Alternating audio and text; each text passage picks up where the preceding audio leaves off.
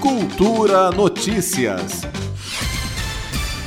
O Senado Federal aprovou por unanimidade a Lei Aldir Blanc, que garante 3 bilhões e 600 mil reais para estados, municípios e o Distrito Federal a serem utilizados em ações emergenciais do setor cultural, como subsídios para a manutenção dos espaços e publicações de editais, chamadas públicas e prêmios.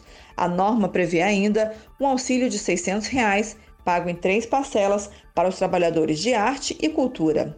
O relator do projeto no Senado, o senador Jacques Wagner, do PT da Bahia, ressaltou a importância e a urgência na aprovação da Lei Aldir Blanc. O impacto da pandemia sobre o setor cultural é severo, com perda substantiva de renda em razão da paralisação das atividades diante do protocolo sanitário. Portanto, as ações previstas nesse projeto de lei têm caráter emergencial e requerem implementação imediata, sob pena de aprofundamento dos efeitos econômicos e sociais da crise sanitária sobre o setor de cultura, responsável por parcela do PIB e dos empregos no Brasil. O senador frisou o impacto econômico que a cultura tem no país e citou estudos do BGE que mostram que o setor cultural emprega 5 milhões de profissionais e responde por quase 3% do produto interno do país. No trimestre concluído em abril de 2020, o Brasil perdeu cerca de 5 milhões de ocupações, segundo a PNAD e BGE.